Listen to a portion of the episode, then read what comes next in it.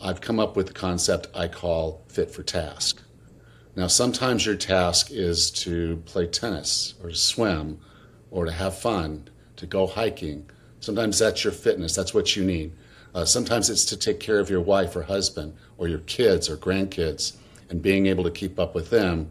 And sometimes it's about being able to take care of yourself so you can be independent and not have to go through some of those things or have people that you care about have to take care of that.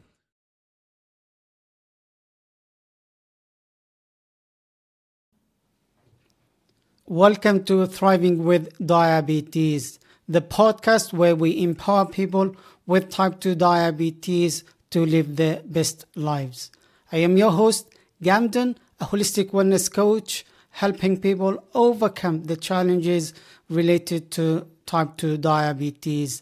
I believe that with the correct knowledge, mindset, and support, you can manage your health uh, condition effectively and lead a fulfilling life.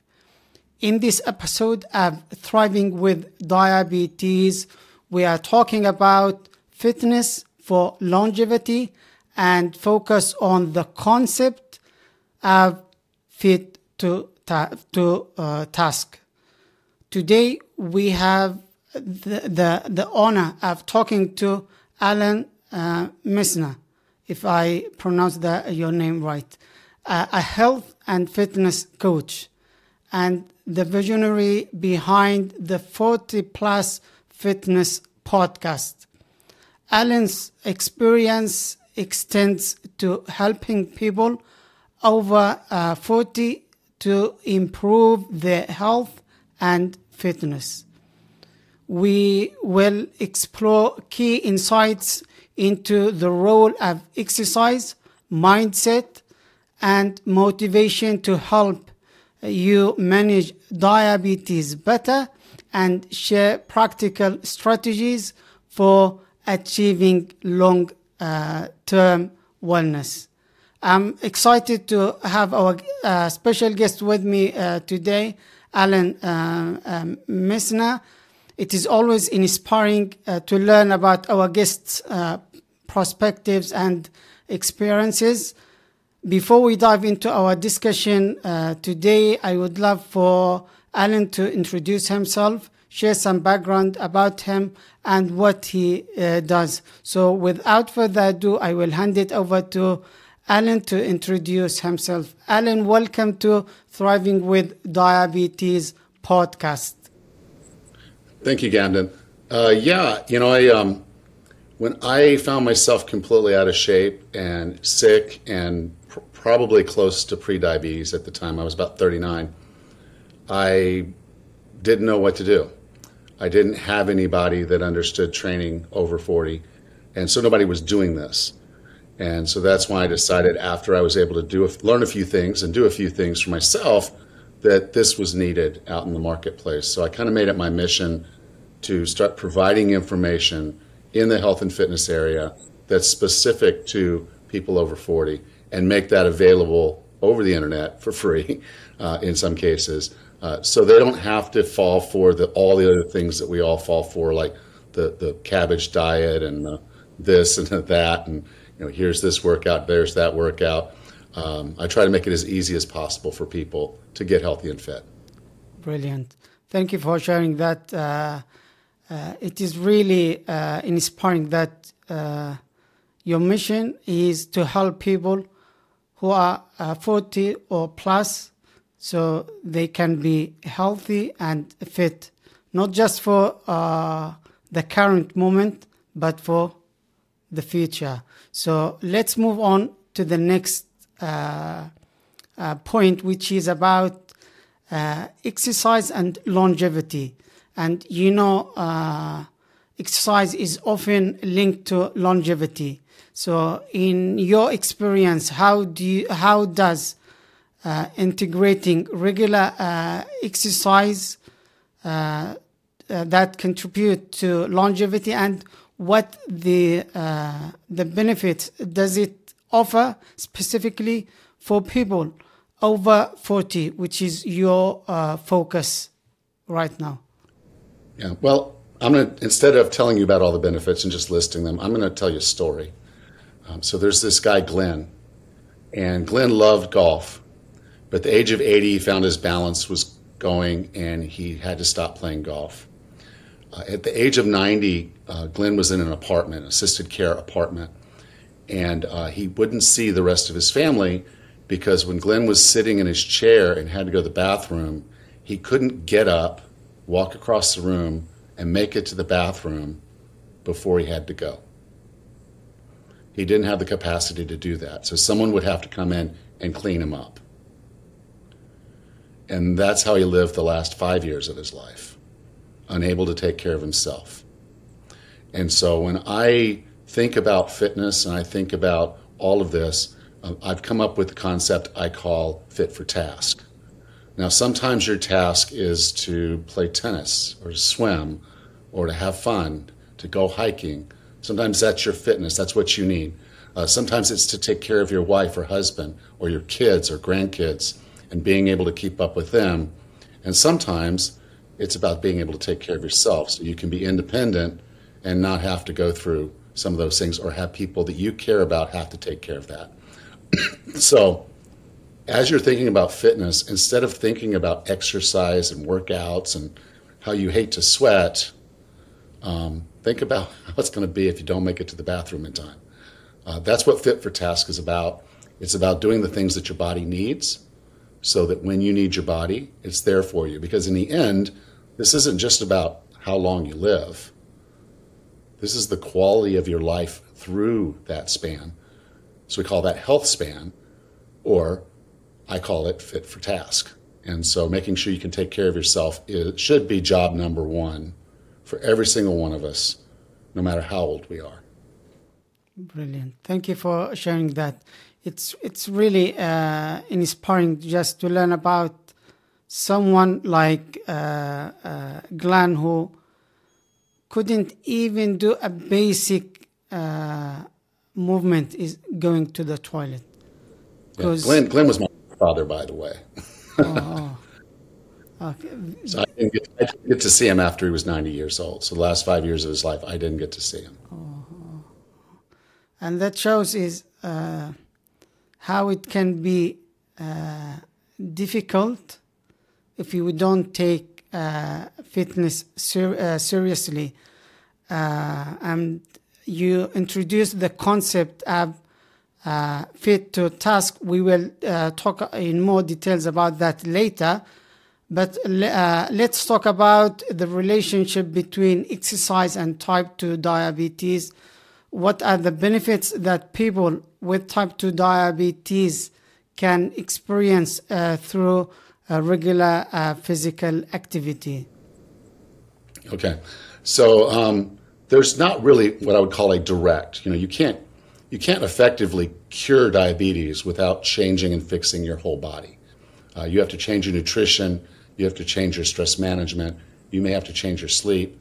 Uh, and yes, you may have to train or exercise to help get rid of or reduce the, the issues that you're having for type 2 diabetes. Um, the basic gist is when the body's being treated well, which exercise is a form of treating your body well, uh, certain systems in your body will function better. One of the core systems that relates to diabetes is, of course, your insulin sensitivity. And so the insulin hormone, which I'm sure you've talked about a lot on this podcast, um, its job is to keep just the right amount of sugar in your blood system so you can function. Well, someone who exercises regularly, who goes through the glycogen stores in their muscle and liver, will need to pull sugar to restore that glycogen at some point.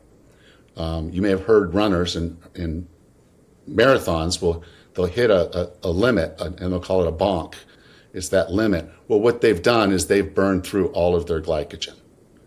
And now their body's looking for glycogen somewhere else. And if they haven't been eating it, they bonk.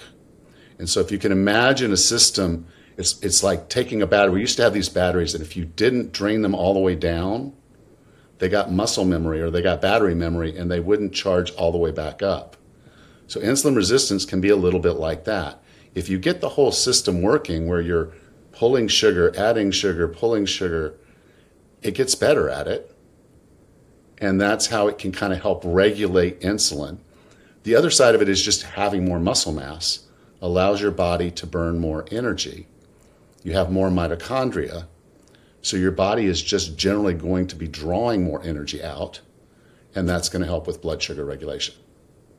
Brilliant. Thank you for sharing your insights uh, about uh, the benefits of exercise for uh, type 2 diabetes. And uh, I want to talk about mindset.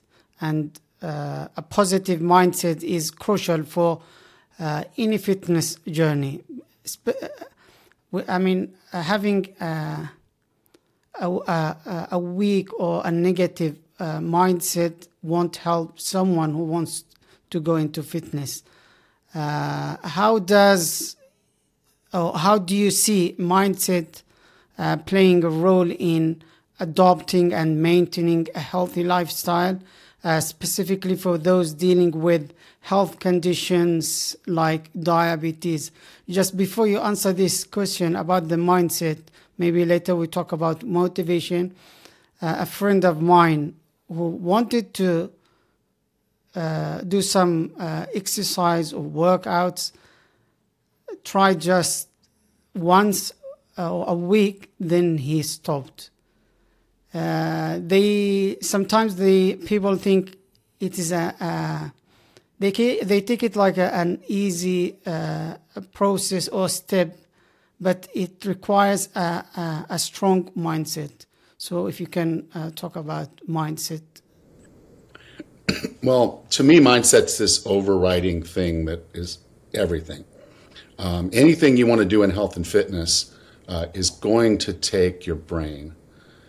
Your mind will drive what you do. It's sort of like they say, what you look at is where you go.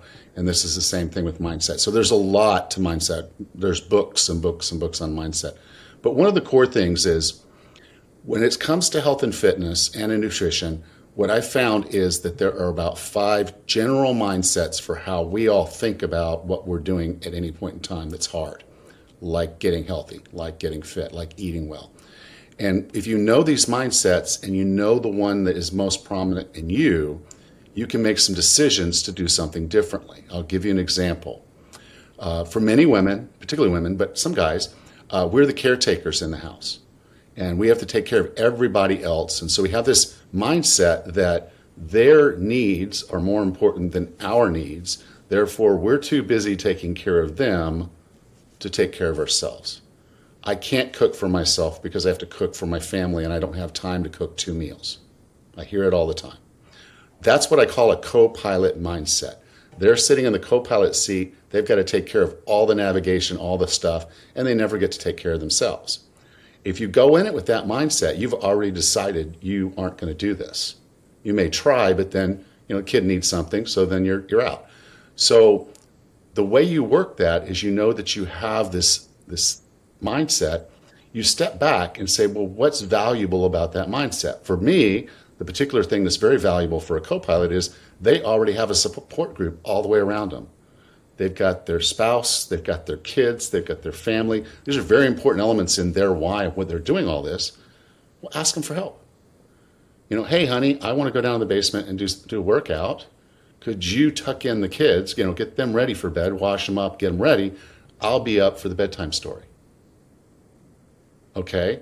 Uh, in the morning, it's like, hey, kids, I've made these little uh, egg things. Just warm them up in the microwave. I'm going to go down in the basement and get my workout done, or I'm going to go do food prep for the week uh, on the weekend. You know, just, just all these different things that you can do with your kids. Another one, and this is very common, it might be what your friend went through, is um, there's some of us that will, uh, I call them tires, we'll do really good when we've got traction. Everything's good. We see traction, we feel good. But it's like we're driving up an icy hill. The instant we stop, the instant we lose traction, we slide all the way back down the hill.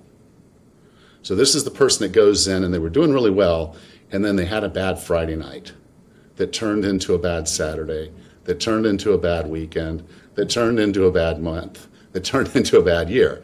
So for someone who knows that they need traction, they need consistency and they need a way of seeing it. So I'll often tell someone, okay, pull out a pull out a calendar, a paper calendar you can put on the wall, and every day you do your training, or every day you drink your water, or every day you do the thing that you say you're going to do, you put a mark. Now I had one client, she was really, really, really sharp. She decided to put a heart sticker every day. Because again, we were talking about this being about self love, who you are and who you want to be. So she put a heart sticker every day she met her goal. And then she could look back at that calendar and see that she had filled up the whole month with heart stickers. She had her traction and she was doing great. Okay? So when you know these mindsets, there's actually five of them. And you can go, when you go to the, we're going to give you a link here at the end 40plusfitness.com forward slash Camden. And when you go to that link, there'll be a place where you can take a quiz. It takes 60 seconds and it doesn't cost anything. And it will actually tell you what your primary um, mindset is right now that might be holding you back because you hear that. If you don't know traction, you keep losing traction. If you don't know you're a co pilot, you don't realize you're giving too much to everybody else and not enough to yourself. Um, there's a couple of others, but when you f- find those out, you're able to then make some changes to the way you do things. It's not that you do anything different, you just may do it a slightly different way so that you have what you need. And so you basically turn something that was blocking you into a superpower. Brilliant. Very interesting. Thank you for sharing these uh, great insights about uh, mindset uh, and uh, talking about the power of uh, mindset and how it can uh, dedicate every every every action that we do. And uh, you mentioned uh, a quiz on your website that can help people uh, with mindset. thank you for sharing that as well. let's say there is a pos- there is a, a person with a positive mindset and the next step is motivation and uh, maintaining uh, motivation for uh, the long uh, term can be challenging. Um, I might start today, run for uh, a week, a month, maybe a few months, then I stop. And my question is what are uh, some effective strategies both uh, intrinsic and uh, extrinsic that you recommend for sustaining uh, motivation in the context of health and fitness? Okay.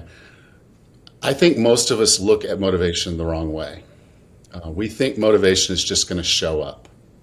You know, okay, I'm going to start on Monday. We happen to be recording this on Monday at six o'clock, but in the U.S. But just just so you know, most of us will sit there and say, okay, I'm going to get started on Monday. And they wake up Monday morning and maybe they do what they say they're going to do.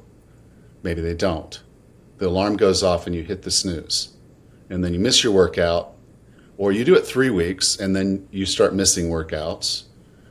It, it just always it isn't there. So what we've done is we've waited for motivation to come to us, but that's not how motivation works motivation comes from doing. We have to do something first. Okay, now there are two basic types of motivation there's extrinsic motivation, and that's the motivation that comes from other people. So you have the extrinsic motivation, which is predominantly accountability, and then you have the ex- ex- intrinsic, which is internal motivation that comes from you, and that's about self efficacy. So now let's talk about a couple different ways that you can get extrinsic motivation. You can hire a coach, you can hire a nutritionist, you can hire a doctor and make them a part of your fitness team, but they're also somewhat a leader coach in your life, and you want to be accountable to them to do the things that you need to do to fix yourself. So that's accountability at a leader level that's extrinsic. Now, another one is to join a group. So you can join a fitness group, you can join a nutrition group. A bunch of you can get together every Sunday and do some batch cooking together. It's a group. Those group or your peers, and we always think of peer pressure as a bad thing, but peer pressure works both ways. So having a group around you that cares about their health and fitness, you know, uh, what was it? Uh, Jim Rohn said you're the sum of the five people you spend the most time with. this works that way too. And this is why because they hold you accountable. They hold you accountable to something bigger than yourself. Okay, so that's accountability at a leader and then a social level. Now, on the other side of this, we have the intrinsic. Now, intrinsic is harder because it's easy to just find a good coach and hire them. Intrinsic's a little harder, but it's more powerful. So, at the leader level of intrinsic or internal is self management. Okay, so if you're going to go to the gym in the morning, you know the night before you need to get to bed at time, you need to have your bag packed, you need to have your food ready, and you need to set the alarm and not and not hit the snooze button in the morning. That's self-management and self-efficacy to get where you want to be at a leader level. You become the CEO of your own health and fitness. And so you're making that decision that you're going to do these little things that makes the bigger things happen. Okay? So every night I pack my bag. Every night I have my shoes ready. Every night I go to bed early enough that I can get up in the morning to do what I need to do that next morning. And when the alarm goes off, I get up. Okay? That's self management. And it, it just comes from being on it. You've been accountable for long enough. Now you got to start pulling that internal because it's harder, but it's more powerful. The next one, and this is the most powerful one, and this is at the social level of intrinsic, and I call this values and goals, values and habits. So when we start taking actions, which means like my alarm's set every morning at 5:30, I'm getting up every morning to get my workout in. Uh, it just becomes what you do. Uh, you'll hear this from certain people that okay, they started, they got up, and they went, started going for walks. Then they added jogs, and then maybe they signed up for a 5K and then another one, and suddenly they call themselves a runner. I'm a runner. And so this bottom level is a, this level I'm talking about here, this group level uh, intrinsic is identity. So when you identify as that person, and you'll hear it in other places, like CrossFitters do this all the time. Anyone who just really gets into what they're doing, I'm a swimmer, I'm a runner, I'm a you know a vegan, I'm a you know, all the things, all those all those identities that we put, those labels, that's us. And once you identify, you wouldn't think of not doing it anymore. A runner gets up in the morning for their training. What are they going to go do? They're going to go for a run. You know, even when they're sick, they want to run. It's this, that's how strong that that's how strong that motivation is that they feel bad when they're not doing the thing because they identify it. So to have the best model of motivation, you really want to be in all four of those quadrants.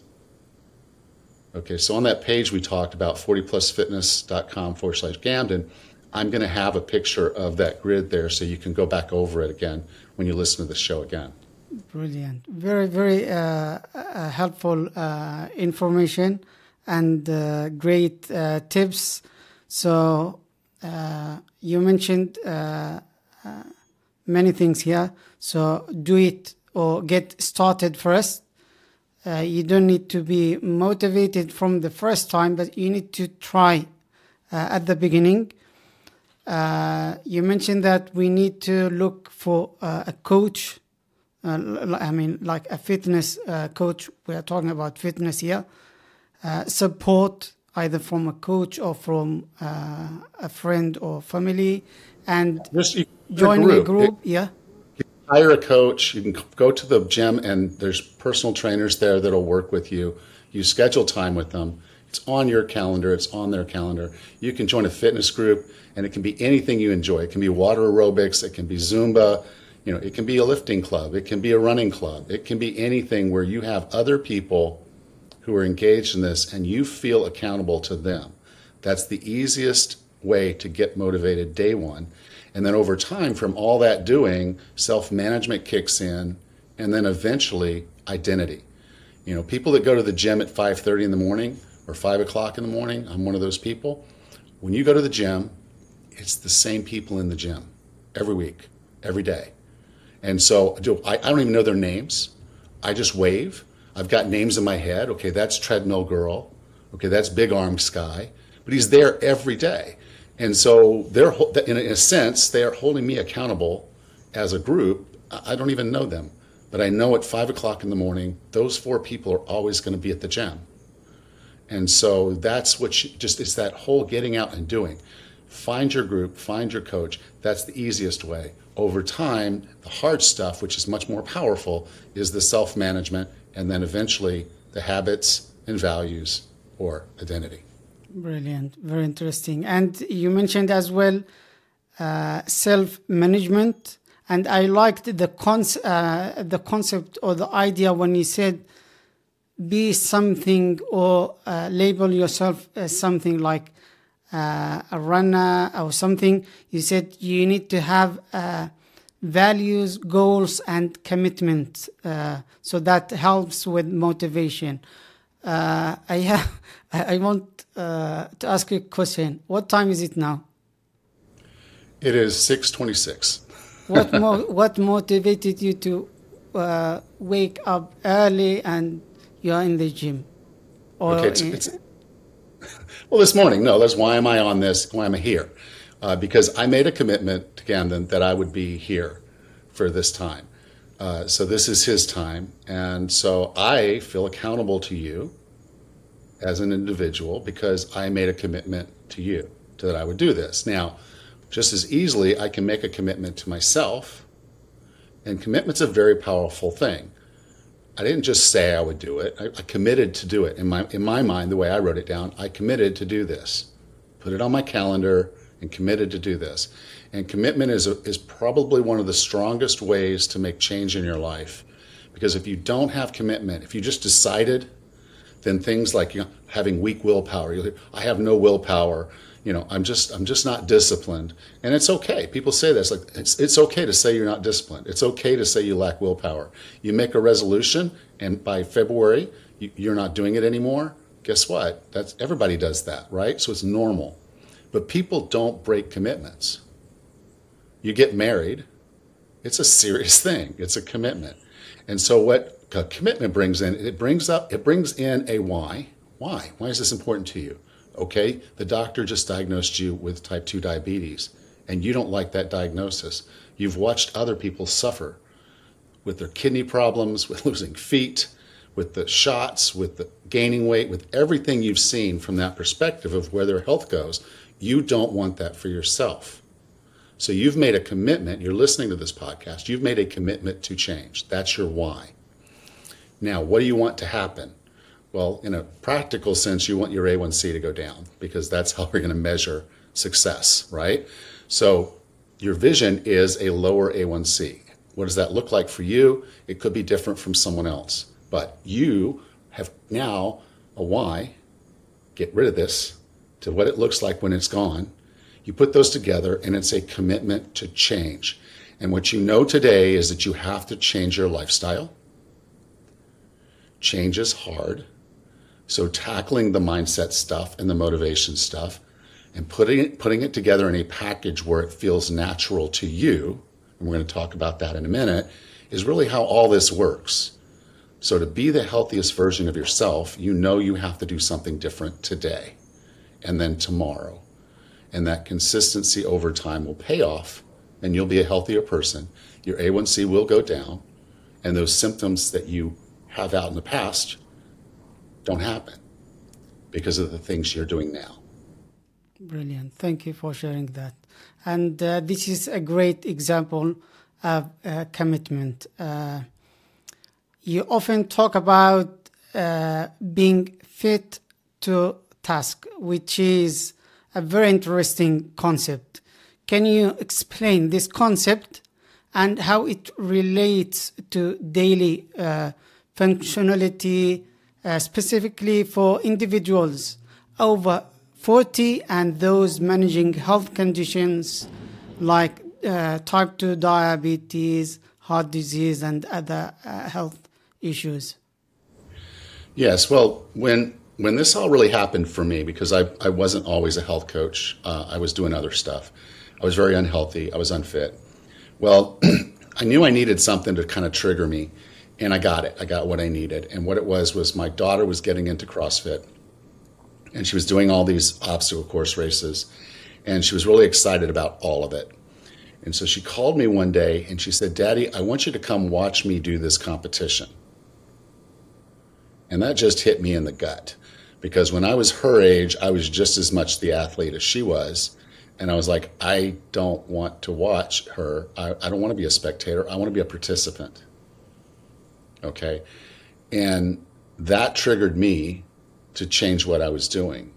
And, and so what I, the way I look at this when I, when I came up with the concept fit for task, well, what was my task at that moment? It was this crazy task to get myself in shape so I could do a 12 to 13 mile run in the mud with obstacles, very, very hard, and do it the way that I wouldn't be holding up my daughter. So I was a participant in her life and not a spectator. Now, as you're growing up and getting older, the aspects of what's necessary for living change. It may be at this point chasing children around, lifting a child up, running after them, going to the zoo, this and that, dressing them, moving them, picking them up. Uh, you know, babies are heavier because they're flinging arms and all this stuff. Okay, but then what happens next? Well, I happen, my wife and I now also operate a bed and breakfast, and they deliver water bottles. The water bottles are the five gallon water bottles like what you see in the office. Um, they weigh 44 pounds. And when they deliver them, they deliver them at the front, and I have to carry them to the back, which is about, um, I would say, probably about 30 meters. And um, sometimes we have as many as, as 10 of them come in at a time. So it's pick one or two of them up. If they have the handles, I'll do two, and back and forth and back and forth. That's something I need to be able to do. When guests come, I have to be able to carry. We don't have an elevator. We only have two stories, but I carry their bags up the flight of stairs while I'm talking to them. so I don't really need to get winded walking up a flight of stairs. I need to be able to carry luggage and water bottles and all those types of things. That's what fitness is for me now. Could I do a Tough Mudder? Not today, but I'm close enough that if I if my daughter said she wanted to do another one, I'd be ready to do it. Again, fit for task. Um, when I'm older, I talked about my grandfather Glenn. I want to be able to wipe my own butt when I'm 105. Now, a lot of people will giggle with that, but it says a lot. I want to be alive at 105, and I want to be able to take care of myself. Now, I have wife and four kids, and we have between the two of us, we still have three parents that are alive. I need to be able to take care of them. What that looks like, I don't know. But I can tell you, if you lose a foot and you're sitting in a wheelchair, you're not going to be very helpful to a lot of people. And you might need to be. I'm not, I don't know what kids are going to be doing when they're, when, you know, when the next round comes. We didn't have Tough Mudders when I was a kid growing up, uh, but they're going to have stuff. Uh, and I don't want to be the grandfather that has to sit on the bench while the kids go off into the zoo because I can't keep up with them. And then they come back and tell me what they saw at the zoo. I don't want to be a spectator. I want to be a participant. If the kids are on the floor playing, I'm not going to be sitting in the rocking chair looking down on them. I'm going to be in it. I'm going to be on the ground with them, coloring, watching whatever they're doing, and being a part of their lives at a different level because I'm capable getting on the floor, getting back up. I'm capable of being on the floor for a while and getting back up. So I just shared kind of my roadmap as I look at where I want to be in my life and so it's about fit for task. What do I have to do to be ready for those things? And that's where the whole concept of exercise and workouts and sweating and not liking it go away because I'm no longer just doing something because I think I should. I'm doing what I need to do to be ready for something. So I am training to be the human that I need to be what, 10 years, 20 years, 50 years, or even 52 years from now um, when I turn 110. And so, you know, as you start thinking about your life, what kind of life do you want? Um, uh, here's a simple, simple thing. Have you ever bought a jar of pickles that you couldn't open when you got home? Guess what you didn't get? You didn't get pickles. Now, if you ask someone else to open that pickle jar or you had to use a special tool to open it, you're no longer independent. You're dependent on someone else to take care of you. I don't want to be in that state. I want to be able to open my own pickles. I want to be able to wipe my own butt. And I want to be able to get on the floor and play with my grandchildren. Fit for task. Thank you for sharing uh, these uh, great uh, information and giving us an overview about the concept fit to task.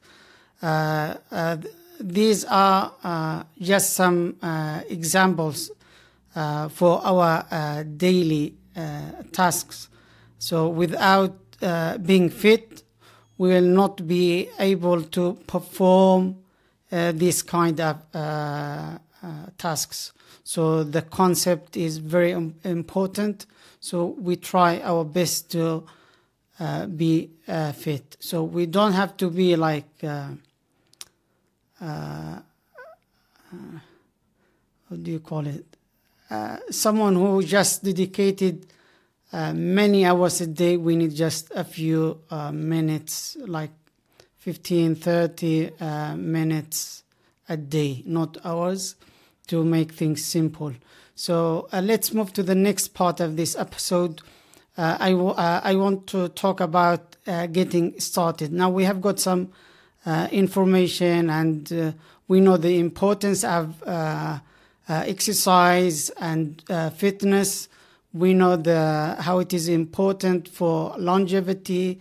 We know the concept fit to task, but what is the the importance of uh, of uh, beginning at uh, a manageable uh, uh, pace. So someone who wants to get started slowly, uh, without feeling this fitness journey is daunting. So I, I had a client, and um, a couple words, you know, she said when she first started with me was that she, she hated working out. She hated getting sweaty. She hated all of it. And so, but she said one of the things that bothers her is that when she walked out to her car in the morning to go to work, she got winded just walking from the house to her car in her own parking driving way. So right by her house.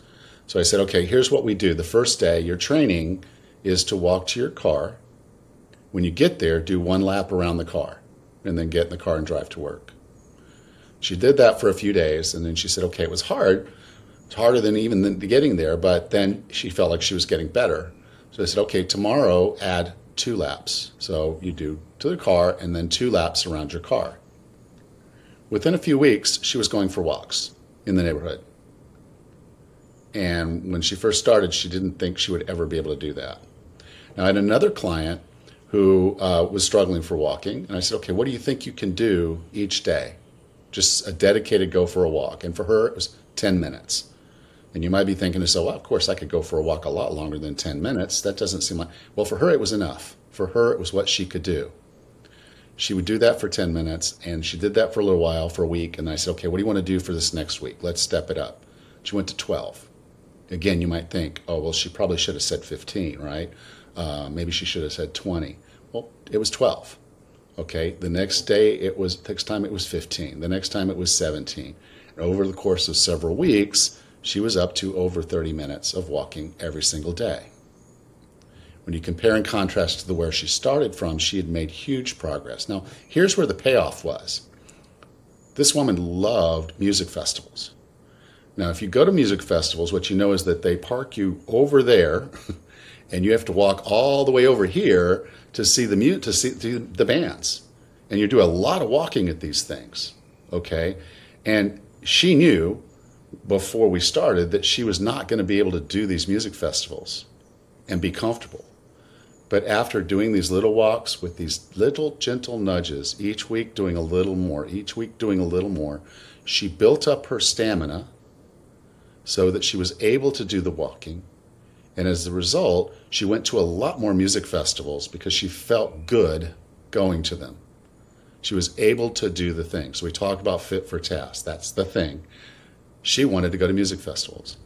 She's someone who goes to music festivals. She's someone who can walk and do what she needs to do to be at music festivals. But none of those folks went out there and had this super intensive workout that they had to do that hurt them and beat them up every single day. What they did was they started where they were and just added a little bit. They got to their comfort zone and then they pushed just a little past it, just a little past the comfort zone, and then they pulled back.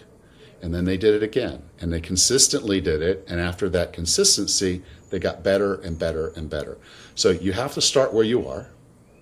You have to get outside of your comfort zone a little and push just a little, gentle nudges, and you're going to slowly see results and get better and better.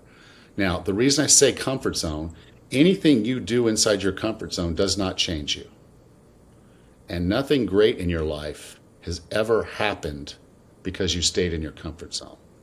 Everything great in your life happened because you got uncomfortable. And so this is a game where each day you need to be a little uncomfortable, just a little. And then that comfort zone is going to grow. And as the comfort zone grows, you just keep getting outside of that comfort zone, just a little. That consistency over time is what's going to get you where you want to go. So the starting is the hard part because it's outside your comfort zone, but you have to do it. But you don't have to kill yourself to get there. And it doesn't have to be anybody else's standard but your own. Literally, walking to your car is all you can do. Then do that and just a little more. Now, I had to tell her to do a whole lap around her car because it did, wouldn't make sense for her to be on the other side of her car. Um, but that's what it was. And at first, she thought it was silly until she was walking the neighborhood and she's like, it just started with one lap around the car. And so find your comfort zone, get started, and then just keep pushing a little. Brilliant. Thank you for sharing this uh, story and uh, uh, how just making a simple uh, uh, step will help people uh, progress. So we don't need to to take a massive action. Just we need to build it slowly and gradually. So to make it happen, this is the first thing. And you mentioned the second thing is what you meant is uh, we need to challenge our body. Uh, you mentioned the uh, comfort zone. So even for body to adjust, we need to challenge it, but we can take it like uh, in a small increment. Uh, that's how we uh, we progress. as people age, their needs or fitness fitness needs uh, change. Uh, how do you uh, approach uh, adapting workouts for people over 40, considering factors like joint health and overall wellness? Well, it's it's what we've been talking about this whole time. It's it's literally fitness fitness for task, and marrying that together with those gentle nudges. Um, if there's something you're not capable of doing, well, start doing something less and start working up toward it. Um, most of the times, what I see with joint problems and things like that is that they're not true injuries. What they are are they're just remnants of our the way we eat or how we move. And if we can fix some of the ways we move and we can fix some of the things we eat, our inflammation goes down and our joint pain goes down. So when I'm working with someone, I will watch how they move. That's why I have, uh, you know, some specialties in corrective exercise and functionally aging, because there there are some things we have to look for. Our body's less forgiving. If we don't do the right things, we don't do it the right way, we can break ourselves. So it, we do have to watch it, but we should be able to do everything. I, I see people do it. You sit down, you know how to sit down, and then tell me you can't do a squat you squat every day. You know, you squat every single day. You're doing it when you sit on the toilet, you're doing it when you sit in your work chair, you're doing it when you sit on your couch. You do it when you sit in your car. You do a squat every many times every single day. And then they come into the gym and say, "Well, my knees are bad. I can't do squats." I'm like, "You just sat on that bench. What do you think that was?" It was a squat. You've only told yourself you can't do a squat because you have bad knees, and you've only told yourself you have bad knees because you felt pain in your knees. But if we move right and we eat right, we don't have the inflammation because we're eating right, and we move right so we're not causing any damage, you can do squats. You just have to do them right. And so don't think you can because you talked about positive mindset. Well, the word can't If that comes out of your head, that's programming. You've programmed yourself to think that. But you haven't ever even watched what you do in a day's time to say, you know, yeah, I did. I sat down on that bench and I got right back up. I just did a squat. So we can simplify movements and say, okay, what movements do you need to do? So the fit for task can play in, but I can tell you, I don't know a single human being on this planet that doesn't need to squat. At least once a day. okay? Um, so just realize that's that's life. And so just block out anytime you hear the word can't in your head, you've got to stop and say, okay, why would I say that I can't? What's that based on? Um, so as you're, as you're looking at fitness programs, yes, there's some you probably shouldn't do uh, until you get yourself to a fitness level that you can do it. But I see 80 year olds do the same workouts as 20 year olds. Why? Because they got themselves up to a fitness level or they kept themselves up to a fitness level where they were able to do it. And they didn't have the word can't in their vocabulary around what they can and should and shouldn't be doing. They did it. Um, so there's no can't, there's no shouldn't, there's just what you should do, and that's within the realms of where you are, just pushing slightly outside your comfort zone. So fit for task for you. Brilliant. Uh, thank you for sharing uh, these great uh, information and insights. Uh, you have already given us uh, some tips and strategies uh, are there some more uh, tips for someone to overcome uh, fitness uh, challenges? Well, I, like I said, I think the key is to start where you are. Uh, if you're not feeling motivated or you don't know exactly what to do, uh, a trainer or a coach could be a great investment for you. they're going to keep you from hurting yourself. They're going to give you the guidance and support that you need. And of course, as we talked about, they're going to hold you accountable. So that to me is usually the easiest, best way to get started, particularly if you have doubts about what you should be doing. Uh, so find yourself a good coach that knows you from the perspective of they're asking you the right questions and you know the, they have the experience training someone like you so that they can give you the best guidance and support and then just show up and do the work. Brilliant. Uh, thank you for sharing uh, these uh, tips as well. Uh, I have got another question before we finish this episode. Uh, what inspiring message or advice would you like to leave uh, with uh, our uh, viewers and listeners, specifically those uh, struggling with type 2 diabetes? Okay. You might feel right now, with going through this chronic illness, that you're, there's something wrong with your body. But l- let me leave you with this your body is one of the most amazing things that's ever existed. And I say that because as long as you're taking breaths, you can improve it. If you do the right things for your body, it will heal. It will get stronger. It will get leaner. It will do everything you need it to do, but it starts with you doing something for it. Take care of your body, and it will take care of you. Brilliant. Thank you for sharing your inspiring uh, message. How can people find you if they want to get in touch with you or learn more about you and what you do? Okay. Well, you can go to 40plusfitness.com. That's 40plus fitness.com forward slash Gamden. And there'll be a little page there. You'll know you're in the right place because you'll see the logo for this podcast. Uh, everything we talked about today, there'll be links to. You'll see the images, the things we've talked about. But there's also links to my training. There's links to my podcast, my book, um, and, uh, and the quiz we talked about. So all those links are there in one place for you. That's 40plusfitness.com forward slash Gamden. Brilliant. Thank you for sharing your contact uh, information. Before we wrap up this episode, is there anything else you want to say? I just appreciate being here. Um, you know, you're going through something now with this diabetes. Other people have reversed it. I'm not a doctor, so I can't diagnose or prognose, but other people have fixed it. And they fixed it by eating right, moving right, sleeping right, reducing stress. and believing in themselves. Brilliant.